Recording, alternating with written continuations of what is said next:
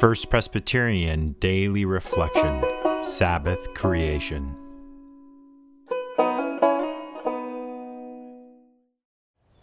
One of the first things we learn about the Sabbath in the Hebrew and Christian scriptures comes from the very first chapter of the Bible, Genesis chapter 1.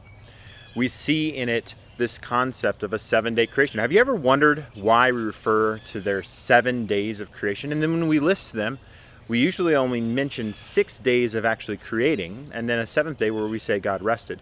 Right? We have day one, God created light and dark. Day two, God creates the sky and the oceans or water. Uh, and then day three, God creates the land and vegetation. Day four, God creates the sun and the moon. Day five, God creates fish and birds. And then day six, God creates all the creatures that live on the ground, including human beings who God makes in the image of God, male and female. God makes them in the image of God. This is a really interesting structure because then we come to day seven. And what do we usually say? And then God rested. If we go with that as our conception, then God really didn't create anything on day seven. He stopped his creation. So, why do we call it the seven days of creation? Well, I think for us to understand this, we really have to begin to look at the structure of the original text and understand that this is a form of Hebrew poetry. In fact, it's actually a form of ancient poetry that a lot of civilizations used. In the ancient times, they liked to create poetry that had pairs, couplets of things.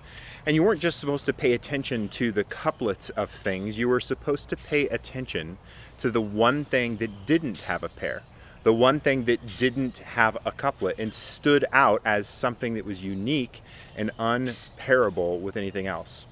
And so let's look real quick at the structure of Genesis 1. Day 1, God creates the light and the dark, a, an environment in which something can exist, or at least in the ancient way of viewing things.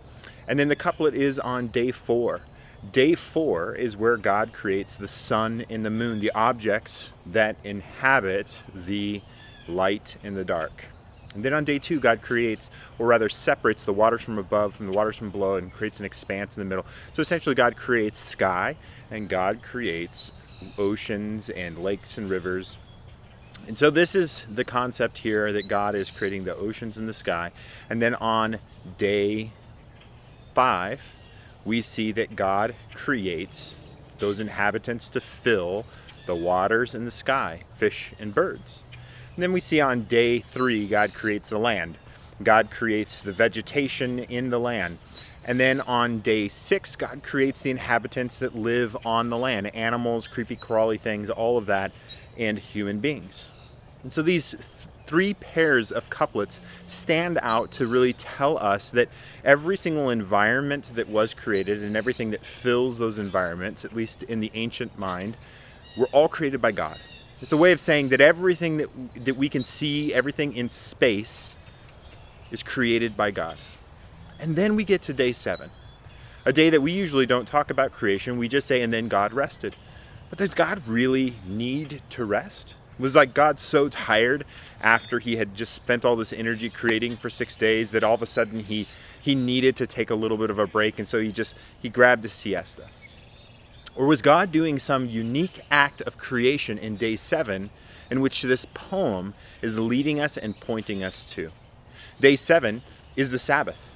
And if we understand this Hebrew mindset, this ancient mindset, then we can read this poem with a new structure, and we can read this poem as kind of being like a giant arrow pointing to the Sabbath. Which means that, unlike how we talk about the seven days of creation, where the seventh day is almost a throwaway, in God's mind, seventh day is the most important. The day that God creates the Sabbath. The day that we are to be reminded of our relationship to Him is the most important day of the seven. So instead of us looking at it as a day where God rests, let's look at it as a seventh day of creation, a day in which God Himself creates a day for us to reconnect in our relationship with Him and re- be reminded of our relationship towards Him. What a wonderful thing for us to think about as we enter into this kind of period of Sabbath uh, forced on us by a worldwide pandemic. And as we begin to think about a new perspective that we might gain as we come out of this to practice the Sabbath in a different way. Come back tomorrow. We'll talk more about the Sabbath.